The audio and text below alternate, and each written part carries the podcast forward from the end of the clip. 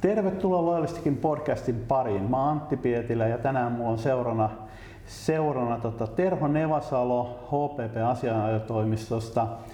Tullaan puhumaan siitä, mitä, mitä tota yritys, ää, yrityksen pitää ottaa huomioon myynnissä ja markkinoinnissa, mitä tulee lakeihin ja lakeihin asetuksiin ja muihinkin tällaisiin ei niin kivoihin asioihin.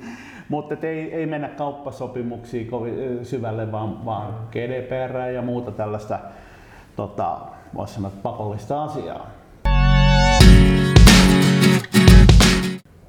Tervetuloa podcastiin, Terho. Kiitos, kiitos. Joo, Antti tuossa nimen sanokin ja, ja toimin täällä HPP-asianajotoimistossa teknologiaryhmässä osakkaana ja toimenkuvaan kuuluu oikeastaan laajasti teknologiaan liittyvät toimi, toimeksiannot, myöskin markkinointi- ja tietosuojaan liittyvät asiat, koska ne nykypäivänä nivoutuu aika reippaasti toisiinsa ja, ja jos kokonaisuutena nyt ajattelee, niin niiden erotteleminenkin on aika vaikeaa. Mm. Että kaikki liittyy toisiinsa nykypäivänä voisi niin kuin teknisellä tasolla että juridisella tasolla. Joo, ja sanotaan, että myynti ja markkinointi aika paljon liittyy tänä päivänä tai teknologia. Eli no, tuota... käytännössä ei, sanotaanko näin, että kyllähän siis tämmöistä perinteistä niin kuin posti- ja puhelinmyyntiä edelleenkin on, mutta kyllähän se pääsääntöisesti on niin kuin sähköisessä markkinoinnissa se, niin kuin se voima ja, ja resurssit tällä hetkellä. Ja, ja haasteet. No haasteet, joo. Se on kyllä jännä homma, että siis jos ajatellaan, että, että, että kumminkin sama, samasta niin kuin asiasta, eli markkinoinnista, suoramarkkinoinnista, niin sitten kun me valitaan yhtäkkiä, otetaan teknologian mukaan, niin se yhtäkkiä menee vähän vaikeammaksi. Ihan sama asia on, otetaan vähän kauempaa esimerkki vaikka niin kuin, niin kuin rahan käsittely. Perinteinen valuutta, perinteinen raha, niin siinä, siinä on omat asiansa, mutta sitten kun se siirrytään niin kuin setelin muotoon, tai mm. anteeksi, sähköisen rahan muotoon, niin tulee ihan uusia lainsäädännöllisiä mm. asioita. Esimerkiksi vanha lounasseteli, jokainen tietää lounassetelin, Joo. ei mitään, mutta sitten kun se laitetaan kortille, niin yhtäkkiä sitten tulee, voi, voikin tulla sähköistä rahaa. Joo. No nyt me tiedetään, että näin ei ole, mutta siis tämä keskustelu joka tapauksessa, tämä mystifiointi tulee heti siihen mukaan. Joo, ja siis sehän osta johtuu siitä, että lainsäätäjä siinä kohtaan, kun tulee joku uusi juttu, niin toteaa, että jahas, me voidaan reguloida tätä huomattavan paljon enemmän ja ja alkaa lobbaa suuntaan toiseen. Ja se on jotenkin ajatella, että siinä samaten kun se sähköinen, niin kuin sana sähköinen liitetään jonkun asia eteen, eteen, niin siihen tulee joku, että ihan kuin joku Pandoran boksi avattaisi. Että monesti se liittyy nimenomaan siihen, että on vähän tuntematon asia, eikä oikein tiedetä, mitä se tarkoittaa, niin mieluummin sitten reguloidaan Joo. heti sitä, kuin ennen kuin annettaisiin, että voisiko markkina itse hoitaa jollain tavalla asiaa. Me ollaan sun kanssa tuolla ohjelmista e-business Business ryn puolella on järjestetty paljon, paljon tilaisuuksia tuohon erityisesti GDPR liittyen. Ja GDPR on, on ehkä niitä edelleenkin yksi isoimmista viime aikojen muutoksista. Missä tänä päivänä mennään? Vuosi, vuosi menty siitä, kun GDPR-siirtymäaika päättyi. Ja vielä ei ole kauheasti niin sanotusti paska osunut Suomessa tuulettimeen, mutta maailmalla on ruvennut jo, jo tota, ropisemaan, että tota, odotettavissa on. No joo, että Mä veikkaan, että muissa maissa tavallaan tämä viranomaisen asema niin kun saatiin niin kun syystä tai toisesta niin kun nopeammin muodostettua. Ja näin ollen siellä päästiin, nämä vira, paikalliset viranomaiset pääsivät niin nopeammin tutkimaan näitä no. asioita. Ja, ja meillä taas tämä tietosuojalain, joka tavallaan antaa sen mandaatin tietosuojavaltuutetulle, mm. niin se voimaantulo lykkääntyy ja, ja se johti taas sitten siihen, että ennen kuin päästiin tavallaan niin kuin tekemään niitä mm. asioita, tutkimaan, niin se lykkääntyi. Mutta nyt tiedetään jo tässä vaiheessa, että tuhansia, joku 3-4 tuhatta, vai ei varmaan riitäkään enää tietosuojaloukkausilmoitusta tehty tietosuojavaltuutetulle.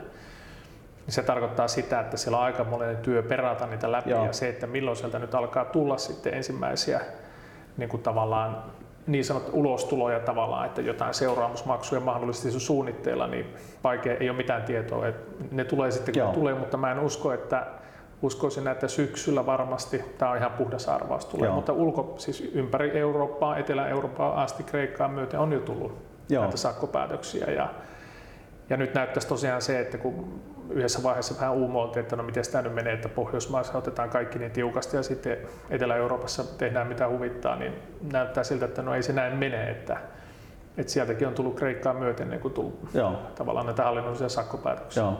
Me puhutaan, otetaan muutama esimerkki. Mitä sinulle tulee mieleen nyt tuossa tota, tällaisista, niin kuin voisi sanoa, että käytännön keisseistä, jota on jo, josta on niin kuin julkinen päätöskin saatu aikaiseksi? Niin... No Saksassa on tullut, Saksassa on tullut, Norjassa on tullut niin kuin päätöksiä. Norjassa niin kuin kunnallinen toimijakin on joutunut tota, niin kuin vastuuseen. Tanskassa on tämmöinen taloyhtiölle määrättiin 160 000 euron sakot siitä, että käsiteltiin henkilötietoja vähän niin kuin lainvastaisesti. Joo. Kreikassa ihan samalla tavalla no, ja Puolassa tämmöiseen itse asiassa suoramarkkinointiin liittyvä yritys, niin tavallaan tuomittiin yli 200 000 euron sakkoihin. Nämä sakot on tavallaan, eli niitä on joka maassa on tullut, ja yleensä se liittyy esimerkiksi Saksassa tapaus siihen, että siellä oli, niin kuin miljooni, oli miljoonia ihmisten sähköpostit tai yhteistyöt oli salaamattomassa muodossa, että ne oli, ja ne pääsi sitten kaikki ulos. Ne, ne oli tavallaan ikään kuin räikeä tapaus, mutta tämä yritys, joka osallistui tai oli mukana siinä, tai aiheutti, sanotaanko näitä aiheutti sen, niin se osallistui sitten itse niin kuin hyvin niin kuin laajasti sen asian selvittämiseen ja korjaamiseen, niin sitä katsottiin niin kuin madaltavana tekijänä. Mutta puhutaan niin kuin kymmenistä tuhansista tai parista sadasta tuhannesta. Sitten nämä isot toimijat sitten on tietenkin erikseen, mm. jota mm. nyt Facebookit, Googlet, niin sitten puhutaan kymmenistä miljoonista Joo. uhka.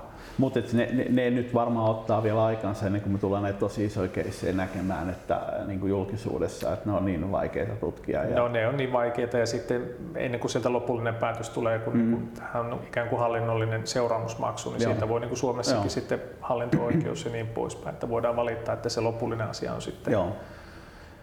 Niin ja tot, ei tämä ole ainoa tietenkään keino, mikä on tietosuojavaltuutetun käytössä. Että siellä on niin uhkasakkoja ja kieltouhkaa, mm. jotka saattaa parhaimmassa tai pahimmassa tapauksessa, jos tulee kielto, niin esimerkiksi mitä nyt oli puhetta tästä ää, Tanskassa nimenomaan, niin kiellettiin nyt käyttämästä, niin kun, kun nauhoitetaan niin kun asiakkaiden puheluita, niin siellä kiellettiin käyttämästä niitä puhelutiedotteita koulutustarkoituksia, joka on aika yleisesti. Jos tiedät, kun soitat johonkin, niin me käytämme asiakaspalvelun mm. parantamiseen ja laadunvalvontaan, niin nyt pitäisi saada suostumus Tanskan tietosuojavaltuutetun mukaan. Ja kiellettiin tekemästä tätä, joka tavallaan, ei, jos siinä ei ole sellaista mekaanista Joo. toimintaa, että saadaan se suostumus. Hmm. Ja käytännössä ne joutuu nyt sitten niin kuin miettimään, että miten he ottaa yhteyttä, koska tavallaan niihin asiakkaisiin, koska nyt he voi nauhoittaa niitä. Ja sitten toisaalta mm. heidän on niin kuin lakimääräinen velvoite tietyissä tapauksissa yrityksellä voi olla niin kuin nauhoittaakin mm. näitä, esimerkiksi joku finanssitoiminta tai joku Joo. muu. Niin tavallaan tuommoinen päätös saattaa aiheuttaa sen, että yritykseltä saattaa joku liiketoiminta-alue kokonaan tai osittain jopa lakata, joka seuraamus Joo. saattaa olla huomattavasti isompi kuin se seuraamusmaksu. Joo, varmaan tullaan sitten siihen, että paina yksi, jos sallit nauhoituksen, paina kaksi, jos et salli nauhoitusta. Ja tähän suuntaan se niin kuin käytännössä Joo. menee. Että, mutta juuri näin. Sitten saattaa sekin olla niin pilkottu eri osiin, että osaan saattaa olla lakimääräinen velvoite ja osaan pitää saada suostua. Jos sanotaan, että henkilökohtaisesti yksi sellainen, jonka haluaisin saada kiellettyä, on nämä rekisterikilpien skannaus, joka nyt tullut ihan tavallisiin kauppakeskuksiinkin. Että jos mä ajan meidän lähi, lähiostarille, niin, niin tota, kun mä ajan parkkihalliin, niin rekkari skannataan. Kyllä. Joka mun mielestä kuitenkin aletaan menee niin kuin aika vahvasti isovelivalvoa linjalle. Et jos on tietokanta siitä, että milloin mä oon käynyt kaupassa, vaikka millä käteisellä ostasin. Että... Niin, näinhän se on, että sehän nyt sitten liittyy, että onko se nyt tarpeellista, millä se on perusteltu, että samalla tavalla kun menee jokainen meistä, niin en ainakaan muista, että missä olisi aktiivisesti hyväksynyt sen, että mihin se tiedot Joo. menee siinä. Ja nyt se on vähän eri asia, kun otetaan joku maksukuitti ja sitten maksetaan. Ja Joo. kyllähän nekin tiedot sieltä näkee, mutta näkee, mutta ilmanen pysäköinti. Niin, Tuossa no, kolme tunnin niin. ilmanen pysäköinti. Ja sitten se, että kaupunki skannaa käsittääkseni pysäköityjä ajoneuvoja niin ohjaajalla skannauksella. Että aletaan olla siinä, että me kohta hmm. niin kuin, teknologiahan mahdollistaa, jos otetaan vielä siihen mukaan sitten niin kuin kasvojen tunnistusteknologia, niin sehän jo muuttuu sitten todelliseksi isovelivalvoussysteemissä. Jossakinhan paikossahan se on San Francisco muistaakseni kielsi mm. kokonaan. Niin kuin mä en tiedä pääsikö ne vielä, vielä päätökseen, mutta ainakin niin kuin ensimmäisen ensimmäinen päätös Kyllä, siitä joo, mutta se kertoo siitä, että, että sitä vähän niin kuin, niin kuin oikeasti pelätään, että mitä se tuo tullessaan. Joo. Ja erityisesti just tämmöinen niin kuin, tavallaan pakottava, niin kuin tämä puheluiden mm. nauhoittaminen, pysäköintialuskannaus, ne, ne on niin kuin aidosti yksityisyyttä rajoittavia mm. tekijöitä. Ei tietenkään ehkä, ehkä tämän podcastin yleisölle niin, niin äh, omissa yrityksissään äh, kovin normaaleita keissejä, monet tekee myyntiä äh, toisille organisaatioille, niin mutta kyllähän sitten GDPRstä muitakin muitakin vaikutuksia on. Voitaisiin oikeastaan mennä niihin, miten niin kuin palauttaa mieliin, mitkä ne perusideat tuommoiselle niin verraten yksinkertaiselle ää, myyntioperaatiolle on, eli, eli tota, mitä siellä nyt pitikään olla kondiksessa. Että, että, no varmasti jos ajatellaan, että yritys, jos yritys on niin kuin toiminnassa oleva yritys, on tehnyt niin kuin markkinointia ja henkilötietojen käsittelyä niin kuin aikaisemminkin, niin tämä, vähän, tämä parkkiesimerkki oikeastaan kertoo siitä just, että edetään vähän niin kuin siinä vanhassa maailmassa. Mm. Ei ole niin kuin mietitty sitä, että mitä tämä asetus nyt tuo tullessa, miten pitää informoida mm. ja niin. Ja olennaistahan nyt sinne, mikä tahansa yritys on kysymys, me tekee se sitten mitä tahansa, niin se pitäisi tunnistaa se, että mitä henkilötietoja sillä ylipäätään, Joo. mitä liiketoimintaa sillä on. Seuraava kysymys, että liittyykö siihen henkilötietojen käsittelyä, mm.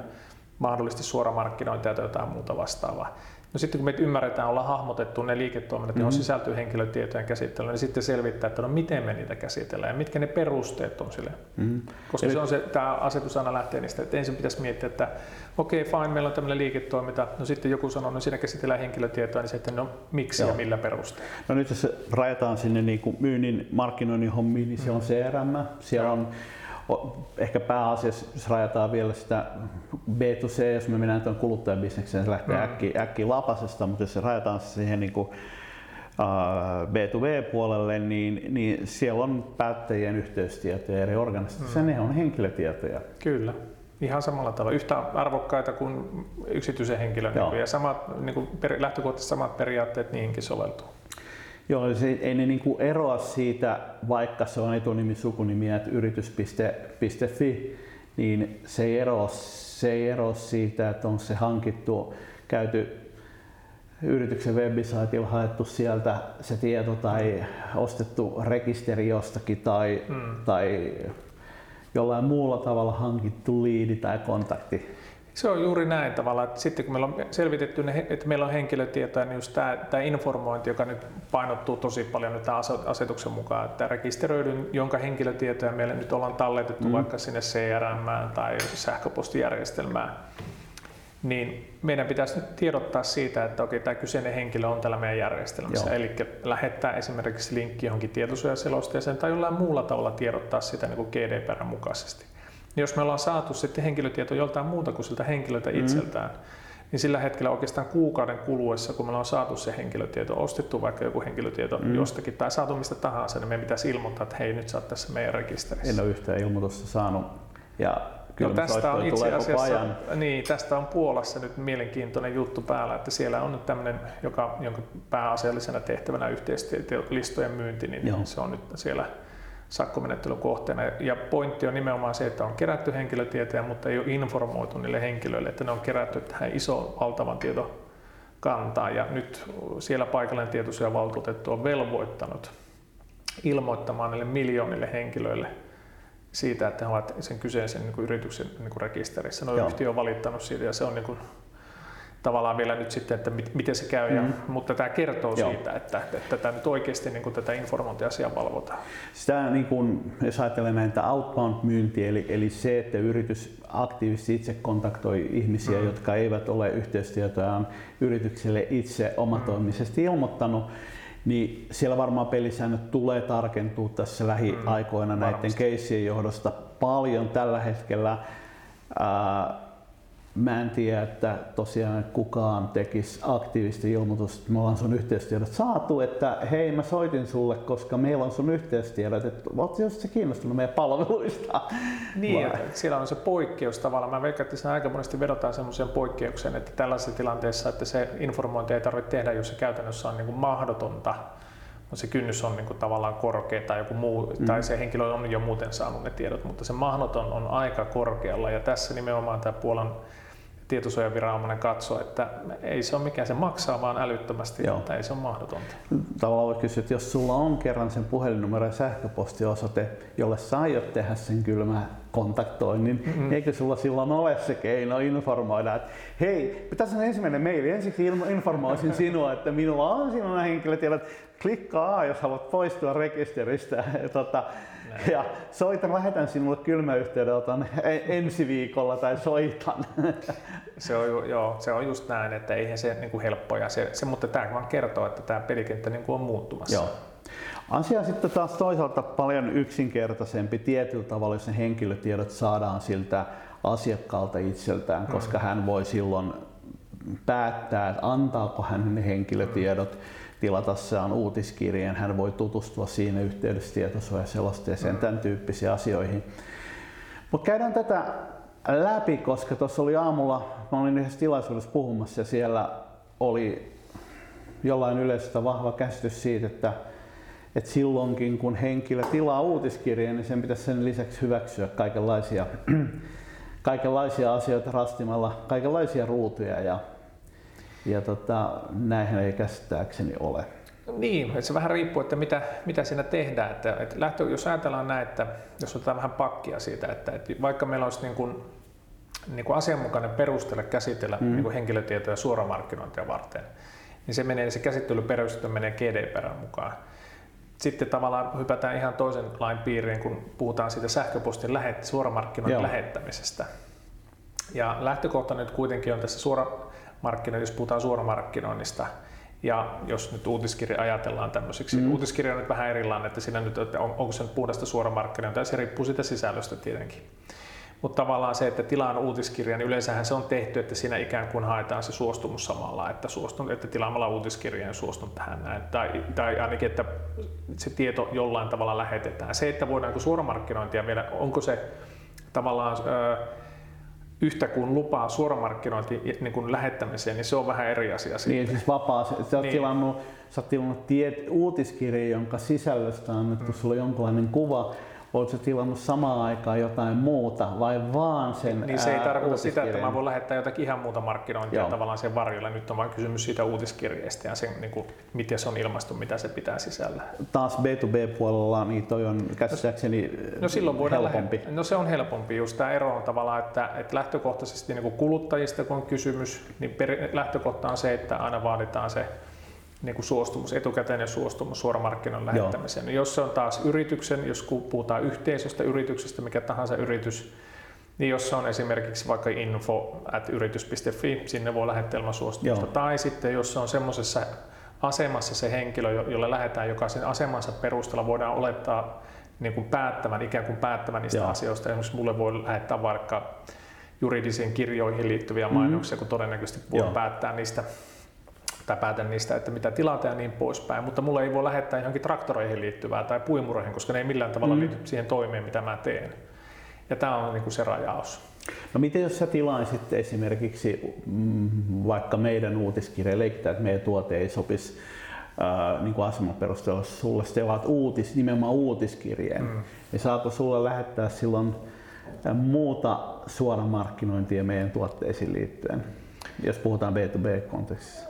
No se vähän jälleen kerran niin kuin riippuu siitä, että mitä siinä niin kuin, tavallaan kun uutiskirja klikataan siitä, että mitä mä niin kuin, saan. Mm. Lähtökohtaisesti yleensä se tehdään sillä tavalla, että, että siinä on ikään kuin, että suostun, että saa, minulle saa lähettää niin kuin asian kuuluvaa niin uutiskirjan asian kuuluvaa niin markkinointia. Silloin se on niin kuin selvä mun mielestä, ei tarvitse niin miettiä sitä, että onko vai ei.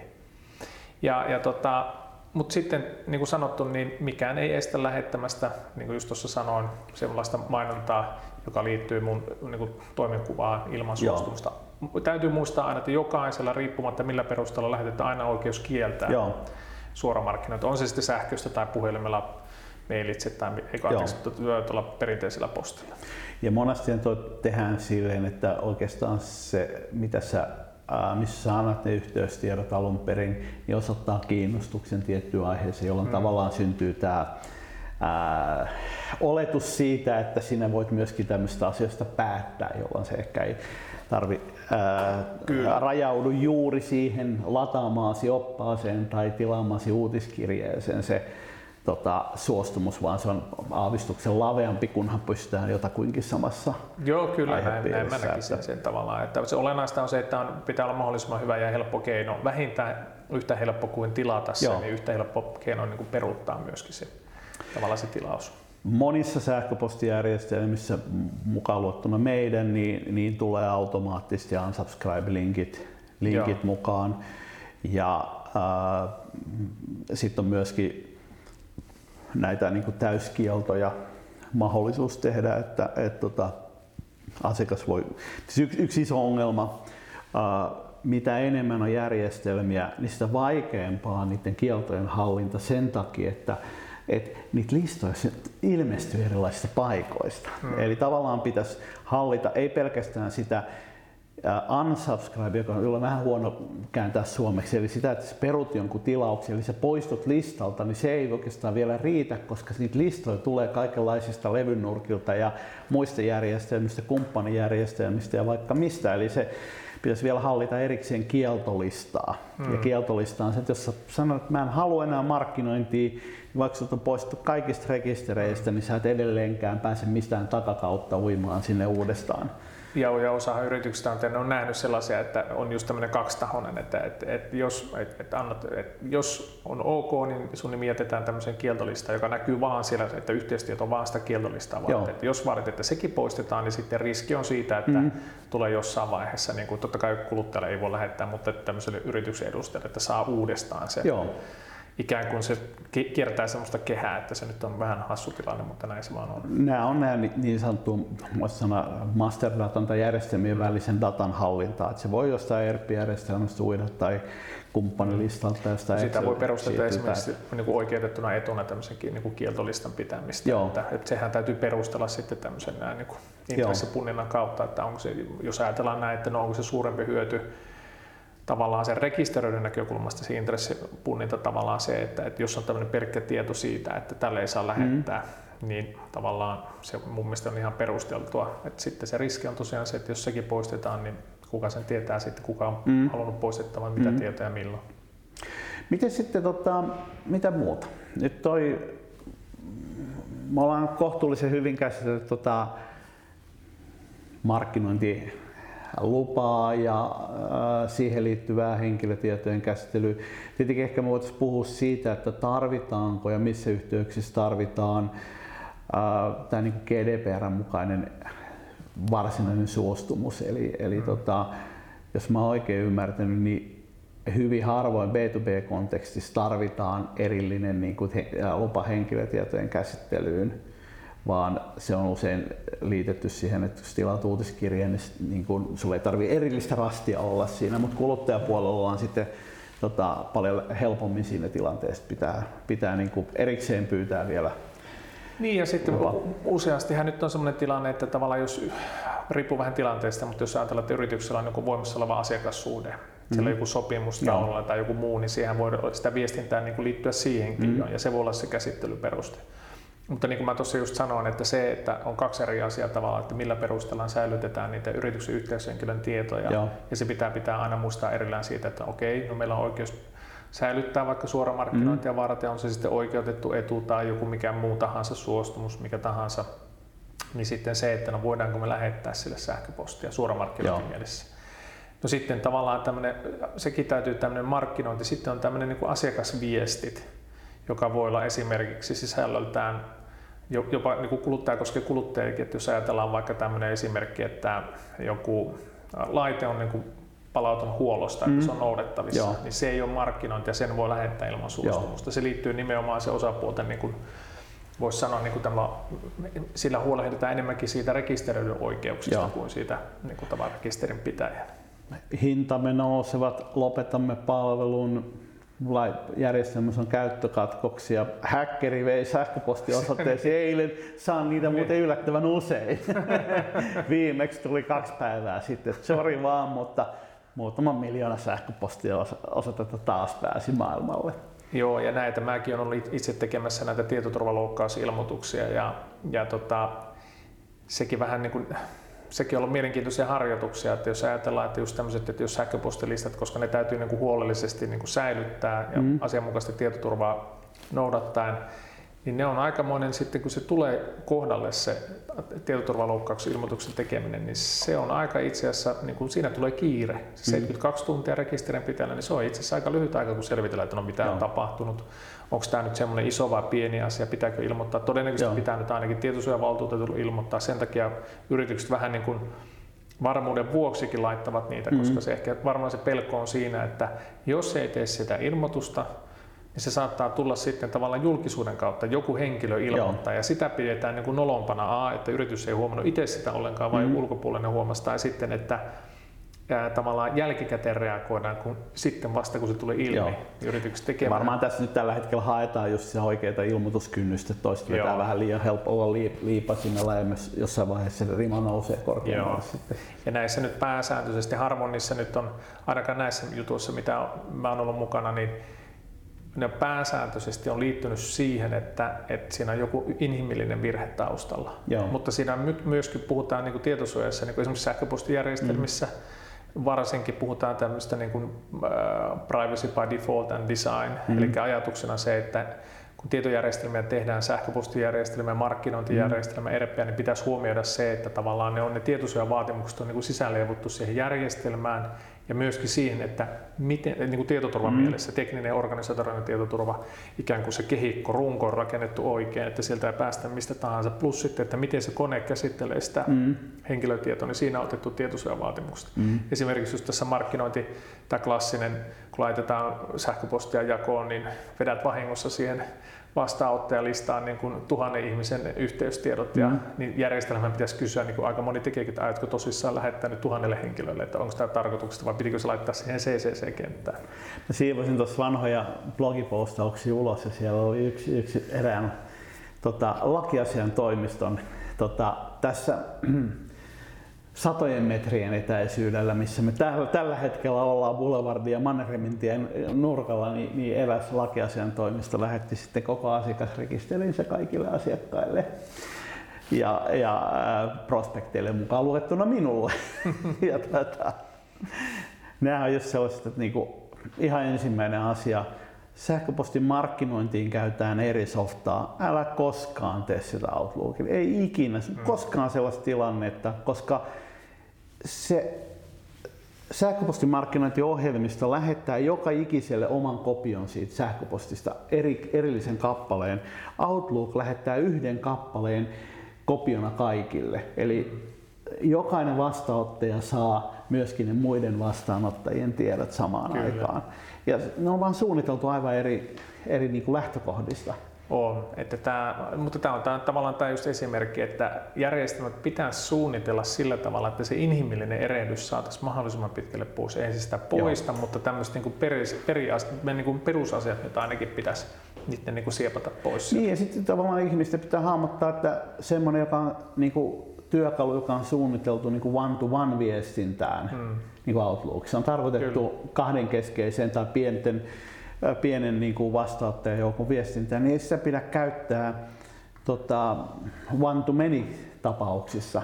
Ja taas toisinpäin, ei sähköpostimarkkinointiohjelmistoa kannata käyttää niin kuin henkilökohtaiseen tai niin kuin kahdenväliseen viestintään. Ne on, ihan, ne on eri työkaluja. Joo, se on just näin.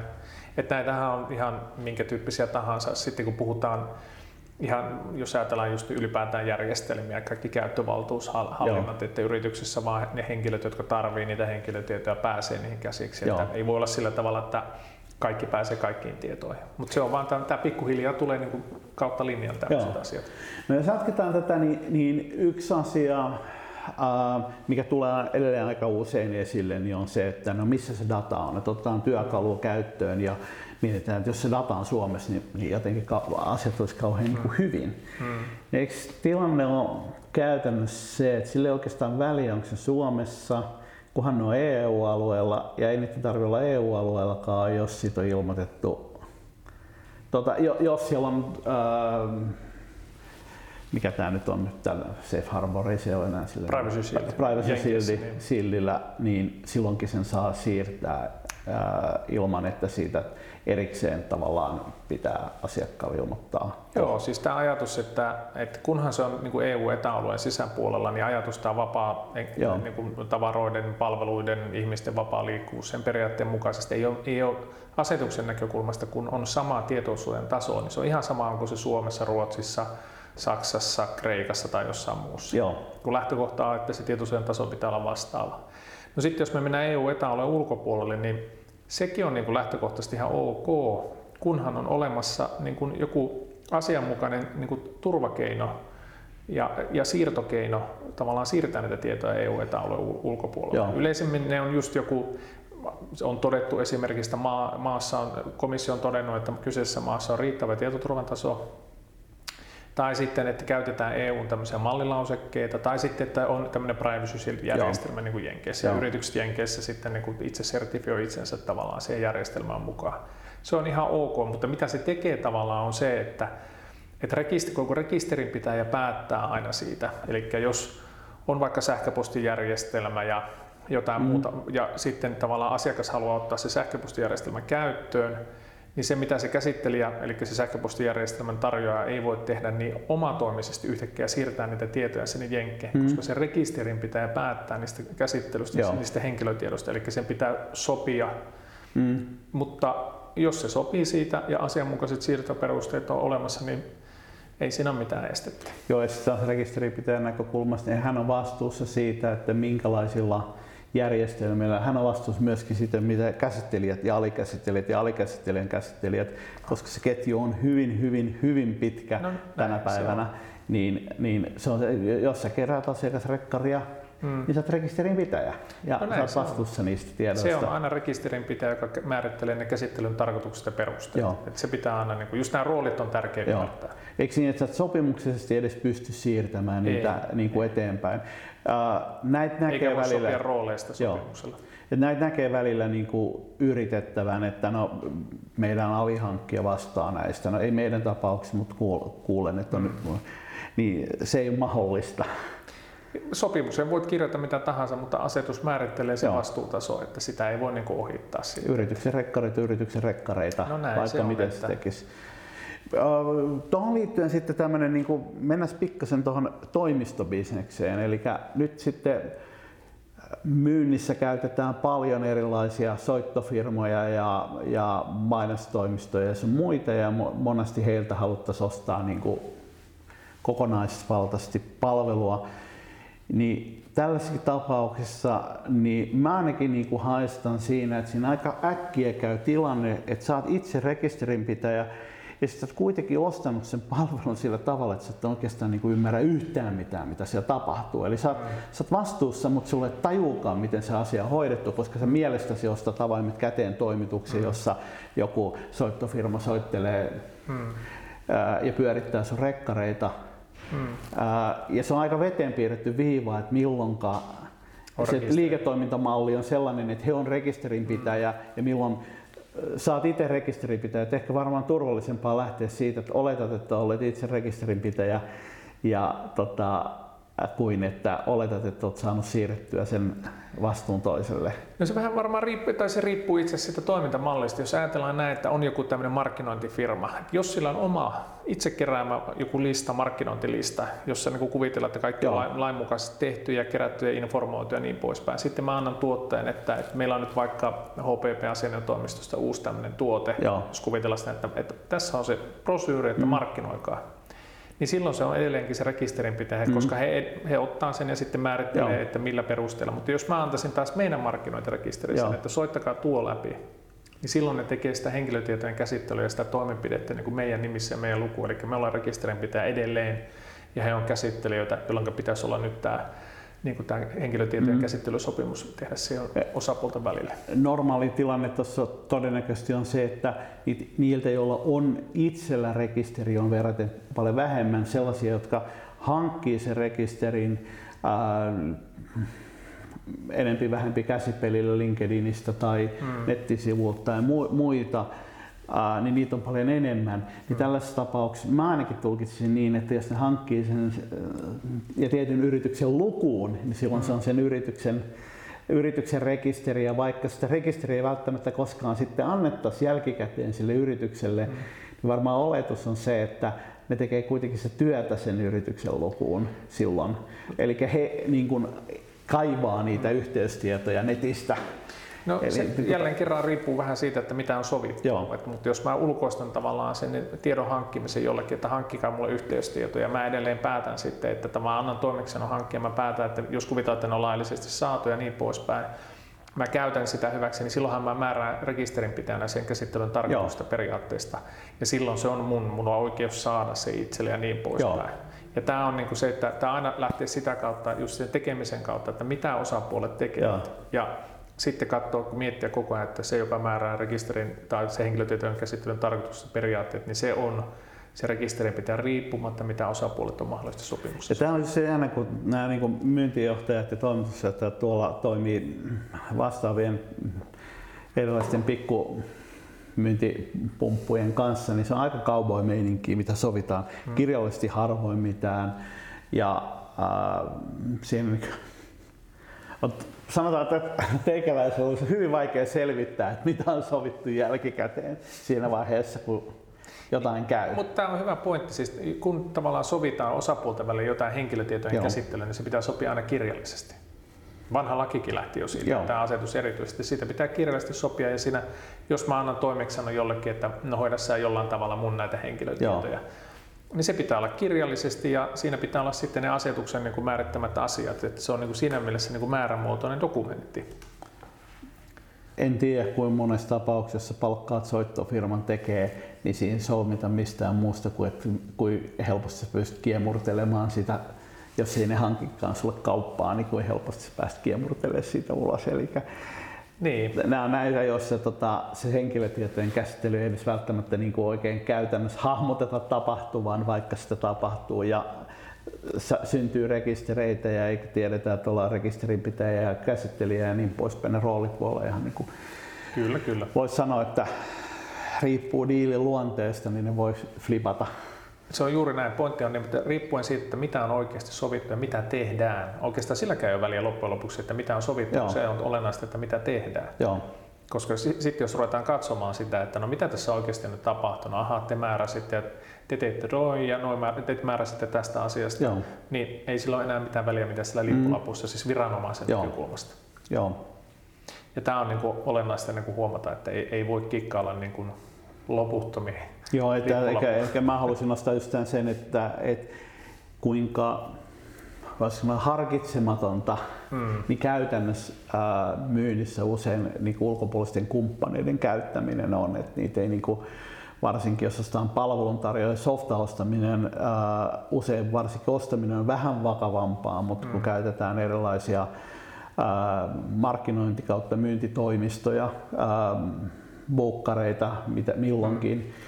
Niin ei niitä ostava aina hahmota, että mitä se oikeasti niin kuin, voisi sanoa sopimusteknisesti ostaa. Se ostaa lopputulosta ja se on ehkä ainoa, josta on niin kuin jollain lailla sovittu, että paljon siitä lopputulosta, paljon siitä tapaamisista maksetaan mm. esimerkiksi. Ja tämä on hyvä pointti tavallaan tuo, että kun ostetaan jotakin palveluita, asetus lähtee siitä, että kun ostetaan jotakin henkilötietojen käsittelypalveluita joltain käsittelijältä, mm. joku suora markkinointia harjoittaa, on se sitten toimittaja tai ihan vaan tämmöinen suora tavallaan suoraan niin kuin sitä markkinointia tekevä taho, niin aina pitäisi se rekisterin pitää, jonka niin kuin tavallaan mm. asiakasrekisteristä on kyse, niin sen pitää varmistua siitä, että sen käyttämä tai käsittelijä niin kuin noudattaa GDPR. Eli pitää tehdä pienimuotoinen ja dokumentoida, niin kuin jos tulee joku tarkastus, että DD, että onko se vai eikö se ole asetuksen Joo. mukana. Ei sitä voi ulkoistaa lähteä, että no tehdään toimia, tehdään, tehdään niin vastaa. Se ei mene vastuu niin kuin loppupeleissä, se ei mene sillä tavalla tietoturva ja tietosuoja ei voi ulkoistaa vastuuta siitä. Joo.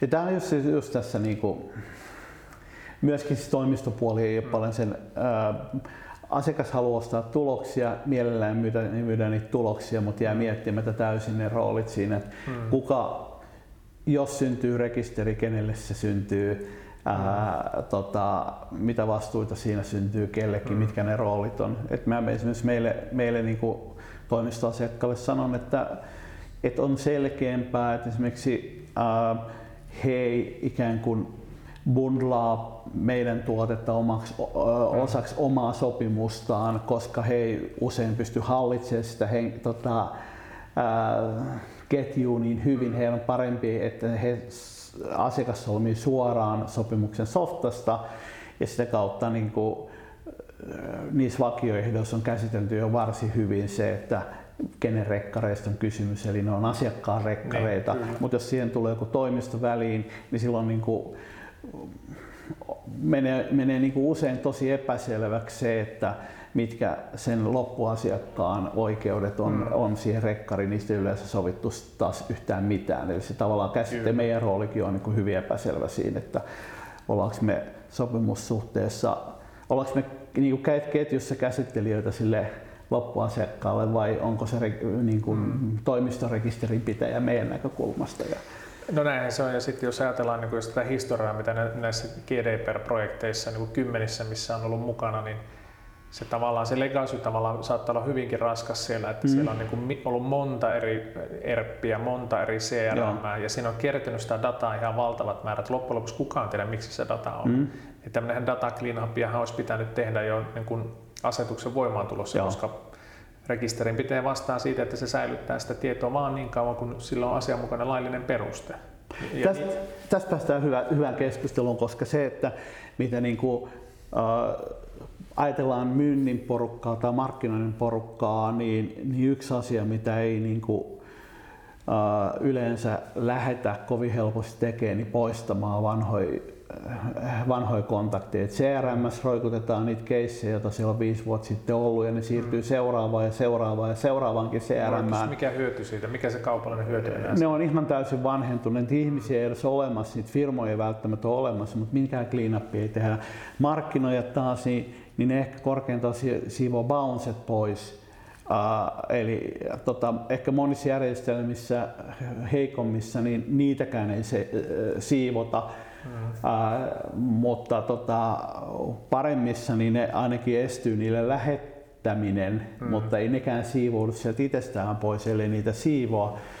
Uh, mutta sitten tota, uh, tavallaan passiivisten, eli sellaisten markkinointirekkaudessa mm. olevien, joiden kun digitaalisia välineitä pystytään träkkäämään ja tavallaan ne sähköpostiin klikkaan, niin niitä niin monilla on ihan hiiton suuri osa rekkarista täysin umpi passiivista, ne ei ikinä avannut yhtään mitään.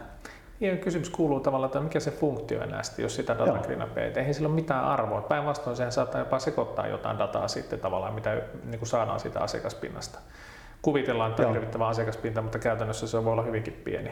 Ja sitten toinen se, että, että tavallaan kun se velvollisuus on se, että pitäisi niin kuin määritellä se säilytysaika, niin kysymys kuuluu, että no mikä, jos ajatellaan, että käsittelyperustettu on oikeutettu etu mm. siihen, joka yleensä käytetään suoramarkkinoinnissa, eli siis voisi olla suostumuskin.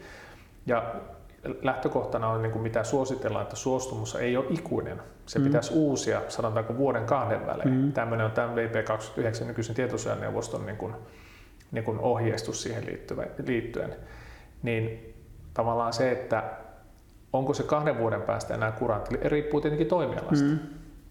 Et, et, mutta jos ajatellaan, että kahteen vuoteen ei ole mikään mennyt läpi, Joo. mitään ei tapahdu, niin kysymys kuuluu, että no kuinka ole niin kuin todennäköinen prospekti se enää yrityksellä on, miksi se pitää, koska se pitäisi sitten pystyä peru, jos kävisi jotakin ja sitten havaitaan, että no teillähän on valtava tietokanta, jos mm-hmm. ei niin mitään, tämä on ihan passiivisia, miksi ne on täällä, mikä mm-hmm. on se meriselitys sitten? Miksi pääsitte tämän kolme vuotta tai viisi vuotta sitten viimeksi kontaktoidun tota, henkilötiedot hmm. maailman turuille. Niin, ja se vaan lisää turhaa riskiä. Joo. Siis noi, äh, maailmalla kun spämmiongelma on huomattavan paljon suurempi, niin siellä monet markkinointisoftat jopa lähtee varoittaa markkinoijia siitä, että jos sulla on niin kuin suuri määrä tota, ähm, suuri määrä tota, potentiaalisia inaktiivisia vastaanottajia. Ja jopa saattaa sulkea markkinoiden tilit, jos siellä on niin vastaanottajia, tota, joiden tiedetään olema, olevan niin kuin, tavallaan feikki vastaanottajia ja Joo. tämän tyyppisiä. Ja kyllä mä lähtisin siitä, että mun mielestä tota, markkinointirekkari ylläpidossa niin, niin No GDPR sinänsä jo velvoittaa, että sun pitäisi olla määritelty politiikat siitä, että miten sä lähdet siivoa, siivoa vanha, eikö niin? Mm. Että sun pitäisi olla säilytysajat määritelty. Määriteltynä niin. tietosuojaselosteissa. Niin Esimerkiksi tai X, X kuukautta viimeisen kaupan jälkeen. Mm. Tai Esimerkiksi, tai jos juuri näin. Ja mun mielestä sellainen hyvä politiikka on se, että lähtee jollakin aikavälillä siivoamaan markkinointirekkarissa, toinen on niin myynti, äh, myynnin CRM, niin, niin että sinne ei oteta kuin sellaisia keissejä, joiden kanssa on käyty jonkinlaista vakavaa mm. keskustelua, että on ollut mahdollisuus diiliin, tai miten sanot, myyntikielellä on myyntimahdollisuus tai tunnistettu, tunnistettu niin hyväksytty prospekti, ei, ei muuta roskaa, koska sitten taas sen se elämän pyörittäminenkin on vaikeaa, kun siellä on hirveä määrä kuolleita kontakteja. Kyllä. Se pitäisi olla vaan sellaisia, jotka on jollain lailla myynnin aktiivikossa hoidossa. Eli siinä vaiheessa, jos joku jonka kanssa ei saa kauppoja ja kukaan ei enää niitä henkilötietoja päivitä ja myyjä ei mm. tuo ole enää yhteydessä siihen, niin pois vaan. Se mm. pyöritään markkinoinnin rekkariin ja jos se, se muuttuu siellä passiiviseksi, niin sitten se kokonaan se näin. pyörisi aika, aika kivasti. Joo, säästää aikaa ja resursseja. Joo. No miten sitten tota, mitä muuta? GDPR liittyy tosi paljon ja jos lähdetään siitä, että mm, kun yritys miettii, että voisi sanoa myynnin ja markkinoinnin sopimuksia, unohdetaan kauppasopimukset itsessään, koska mm. ne on, ne on niin kuin ihan oma, oma juttuunsa. Mutta mitä muuta siellä on? GDPR tuo tietenkin omat voisi sanoa sisäiset vaatimukset, mm. kaikenlaiset politiikat ja prosessit pitää olla määritelty. Ää, ei mennä niihin, niitä voi mennä vaikkapa gdpr.fiihin katsomaan, katsomaan mitä kaikkea Just löytyy. Sieltä löytyy ainakin tietoa. Joo. Ää, Terho on sinne paljon sisältöä ollut tuottamassa. Ja, ää, mutta jos mennään näihin ulkoisiin, voisiko sanoa tunnusmerkkeihin, niin tietosuojaseloste, tai rekisteriseloste vai millä nimellä se Sillä ei oikeastaan väliä, ei se tarvitse olla tietosuojaseloste, kunhan niin kuin nimellä se voi olla mikä tahansa tietosuojatiedote, mikä tahansa, kunhan siinä on vain ne asetuksen vaatimat tiedot niistä asioista, mitä pitää sille rekisterille Joo. informoida siitä käsittelystä. Eli käytännössä semmoinen pitäisi jokaisen yrityksen verkkosivuilta, joka löytyy. Jos Jolla on ainakin... asiakasrekisteriä tai jotain Joo. markkinointirekisteriä tai muuta, niin sellainen aina nyt vähintäänkin pitäisi löytyä, että se on niin kuin se minimi. Missä sitten mennään tämän niin sanotun EU Baarin osalta, eli kuukiesten ilmoittamisen suhteen, niin siinä näyttää olevan niin erilaista politiikkaa maailmalla osatta, niin hyvin aggressiivisia näyttämisiä, sitten taas toisaalta puhetta tämä kotimaassa on ollut, että se on ehkä jopa täysin turhaa pyytää siihen lupaa. Missä tämän hetken tulkinta menee? No ei voi sanoa mitään tulkintaa, kun e-privacy-asetus on vielä tota, avoinna, että, että viimeksi muutama kuukausi sitten niin tietosuojaneuvosto niin antoi muutamia lausuntoja Joo. siihen niin kuin liittyen ja siinä on niin paljon asioita vielä auki, että mun suositus on tavallaan se, että ei, ei nyt vielä ala tekemään niin kuin yhtään mitään, kunhan vaan on tällä hetkellä on, toiminta on niin kuin lakien ja asetusten mukaista. No, jos tällä hetkellä, jos ajatellaan, että sulla on uusi saitti menossa ulos ensi viikolla, niin mitä sulla pitäisi siinä olla? olla tota, jos sä käytät näitä ihan perus, perusjuttuja, Google Analyticsia ja, ja jotain sähköpostisoftaa, joka laittaa kuukin sinne, niin, niin pitääkö sinun ilmoittaa niistä kuukista vai eikö pidä? No se on tavallaan, nythän se käytäntö on hyvin tämä kuukien bar. No, Joo. uusi asetus todennäköisesti ei, niin kuin, ei lähde siitä, että pitäisi olla se niin kuin pakollinen tai joku, että on tämmöistä infoähkyä näistä kuukien mm. baareista. ajatuksena on se, että se olisi sä voisit esimerkiksi selaamme asetuksella suoraan Joo. valita se, että haluatko vai etkö halua vastaa Joo. tai käyttää sitä kuukieita. Ja sitten erottelu siitä, että onko se nyt tämmöisen niin seuranta istuntokuukie vai tämmöinen tracking kuukie. Ja tracking kuukie nyt tälläkin hetkellä aina vaaditaan se suostumus. Tai sitten niin jos se on tämmöinen sessiokuukie, niin sitten se on vaan tämmöinen tekninen Joo. kuukie, niin se voisi ilman mitään sen kummempia niin suostumuksia niin voi käyttää sitä Miten sä näet tuossa pahinta, oikeastaan kuukikeskus on pahin, on nämä niin yli sivustojen menevät seurantamenetelmät, eli esimerkiksi mm. niin mainosverkostojen. Mm. Ja se, että joku saitti seuraa, miten sä käyt sillä saitilla, ei ole vielä niin kauhean paha asia, mutta kun se, sä mm. käytät sitä jotain mainostajan kuukiseurantaa, niin kuin mediasaitit käyttää, niin niitä voi tulla mitä melkein sata eri tracking cookieita erilaisista mainosverkostoista, jotka sitten seuraa sinua niin kuin ihan kaikkialla netissä. Joo, se on tämä seura, siihen pitäisi saada suostumus tavallaan Joo. ennen kuin niitä voi niin kuin käyttää. Että, ja sittenhän tavallaan tämä profilointi, jos se on sellaista profilointia, johon liittyy automaattista päätöksentekoa, mm. esimerkiksi niin suoramarkkinointiin voi olla jotain hintaerottelua tai semmoista, joka niin kuin tavallaan, jolla on vaikutuksia niin, kuin niin sanotusti merkittäviä oikeudellisia vaikutuksia Joo. tai no oikeudellisia vaikutuksia sille rekisteröidylle, niin siihen pitäisi saada suostumus niin kuin lähtökohtaisesti. Sitten on tiettyjä poikkeuksia niin kuin tämmöiseen tota, automaattiseen päätöksentekoon, esimerkiksi no totta kai suostumus, tai sitten jos on välttämätöntä sopimuksen täytäntöön panemiseksi. Yleensä se liittyy johonkin luottolaitostoimintaan, tehdään automaattisia luottolaitostoimintaa. Mutta tässä ehkä se yksi, yksi pointti, että kun edelläkävijät mielellään katsoo, että miten maailmalla tehdään. Mm.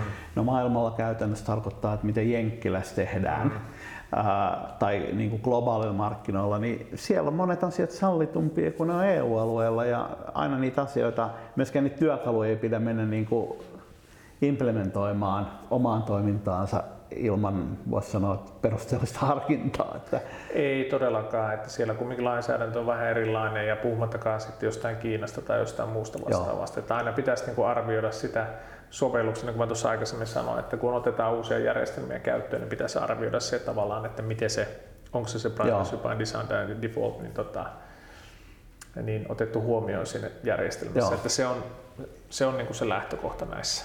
Jos unohdetaan vielä se sisäinen puoli, joka GDPR on pitkä lista asioita pitää tehdä. Ollaan käsitelty se rekisteri, seloste, privacy policy, tietosuoja, seloste, millä nimellä se kulkeekin. Käsitelty se kuukibaari. Mitä muuta nyt semmoisia niin kuin tyypillisen yrityksen eteen tulevia niin kuin rastipaikkoja tuohon myyntimarkkinointipuoleen liittyy? ja edelleen taas enemmän niin B2B-konteksti, että mitä on sellaisia, jota, jota niin kuin sulle tulee niin kuin työlistalle usein, usein kun puhutaan tota, sanotaan uudemmasta tai uusitusta operaatiosta, jolle tarvitaan niin kuin no viime aikoina paperi, paperipino niin, erilaisia. Siis lähtökohtaisesti aika monesti, jos ajatellaan ihan tämmöistä päivittäistä tekemistä, se liittyy siihen, että jos joku, se mitä mä teen niin kuin pääasiassa on niin kuin tietojärjestelmähankinnat ja niihin liittyvät niin kuin toimenpiteet, on se sitten SaaS-palvelua tai Joo. pääsääntöisesti alkaa olla SaaS-palvelu tai joku ulkoistuskeisi voi olla, mutta on niitä on-premise-tapauksiakin vielä olemassa. Niin yleensä se lähtee just katsotaan, että no mitä se tekee sitä henkilöä, millä tavalla se käsittelee Joo. henkilötietoja. Ja sitten hahmotellaan se rooli, että no okei, okay, käsittelee rekisterinpitäjä. Ja sitten se DPA neuvottelee, tämä Joo. käsittelysopimuksen neuvottelu. Voitaisiin itse ottaa toi vähän erikseen Joo. kohta, koska sitten toi on hyvä hahmottaa just siihen, kun otetaan erilaisia työkaluja kä- käyttöön. Mutta jos vielä palataan siihen, että mitä niin tämmöisiä voisi sanoa papereita tai, tai muita hilavitkuttimia yrityksellä tyypillisesti pitää siellä myynnin markkinoinnin puolella ää, olla.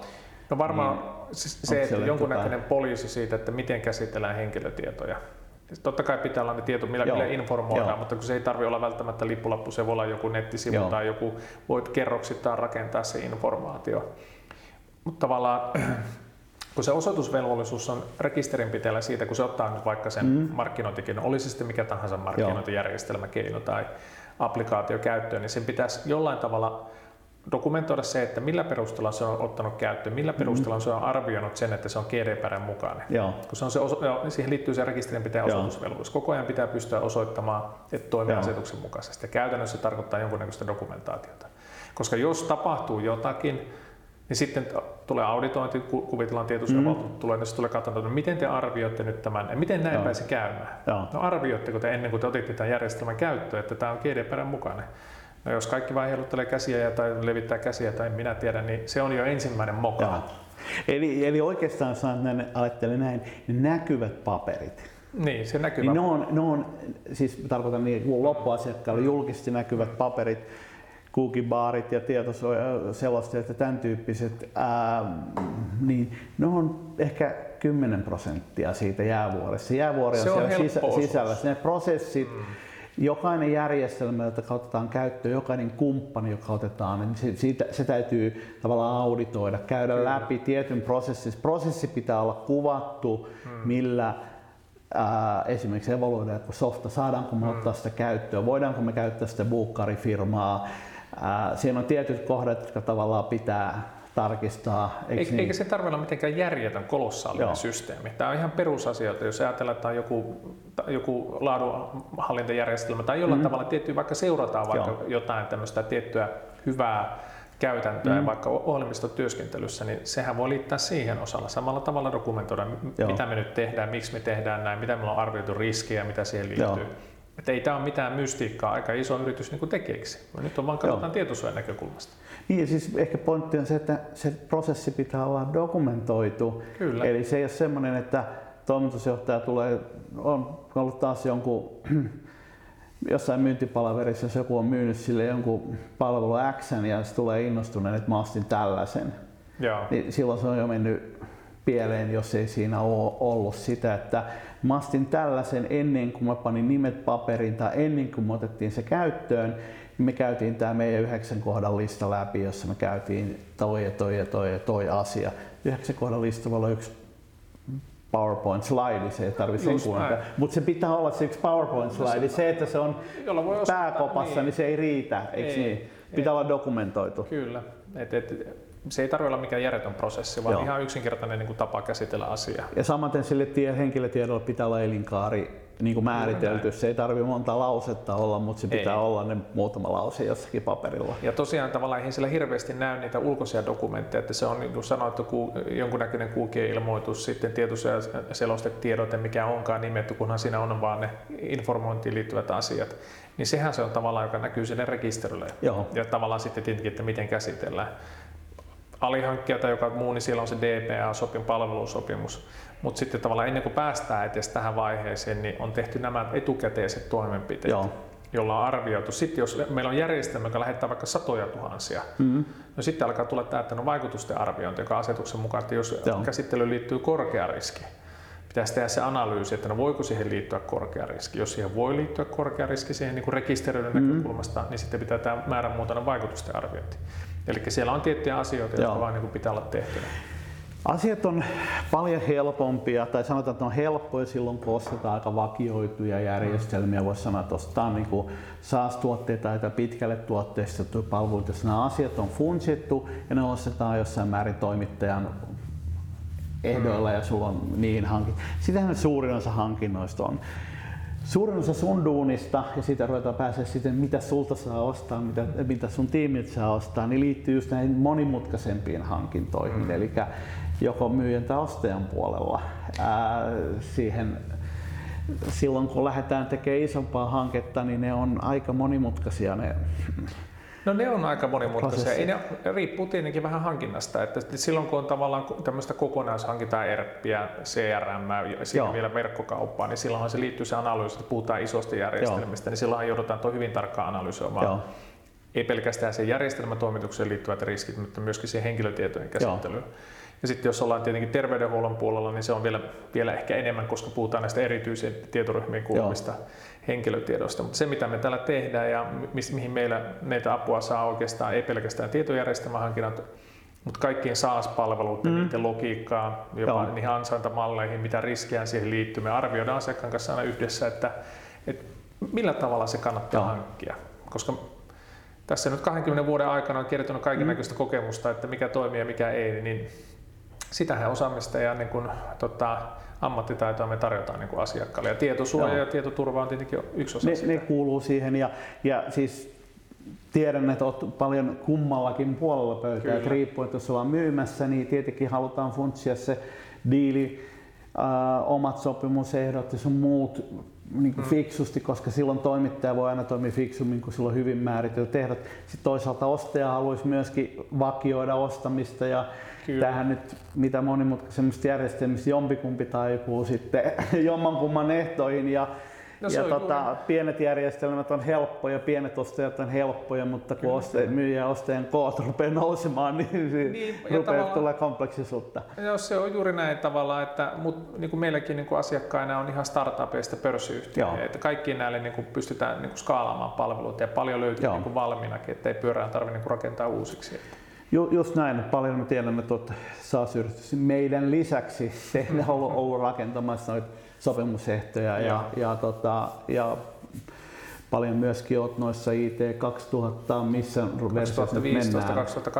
2015-2018 ehtojen niin kuin mukana, mukana siellä, siellä niitä kehittämässä. Et tota, tämmöisiä palveluita teiltä saa ostaa. Tämmöisiä palveluita saa ostaa ja mielellään aina avustetaan, niin kuin sanottu, niin ihan molemmilla puolilla pöytää on tullut istuttua, että toimittaja ja asiakkaan puolella ja se oikeastaan tuonut vähän näkymää siihen, että miten niin asioita saadaan fiksusti läpi tavallaan, että ymmärretään molemmin puolin sitä Joo. tuskaa, että se on aika olennaista. Myydessä pitää ymmärtää ostamista ja osta, ostamisessa pitää erityisesti ymmärtää myyjän logiikkaa, koska Kyllä. jos et sä ymmärrä myyjän logiikkaa, niin sä et osaa ostaa itsellesi, sä et osaa optimoida sitä ostamista Kyllä. itsellesi Osa- parhaaseen niin, Ei tilanteeseen. pysty tavallaan optimoimaan sitä viestiä toiselle osapuolelle, Joo. jos ei pysty ymmärtämään, että miten se, miten se, mikä se kellotaajuus sillä toisella Niin, eikä puolella ymmärretä, pöytää. että mikä toiselle on tärkeää. Esimerkiksi Nimenomaan. mikä on myyjälle tärkeää, niin silloin voidaan vetää oikeasta naruista ja saada ehkä itselle parempi diili, koska silloin pystytään, Kyllä, kyllä. pystytään tota, ymmärtämään Ja pystytään niin kokonaisuus. tasapuolisemmin katsoa niitä asioita Joo. ja myöskin katsoa ne mahdolliset niin suoveteläkohdat sieltä pois. Joo. Me laitetaan show noteihin sun yhteystiedot, pannaan GDPR Fiin, Fiin tota, tieto myöskin.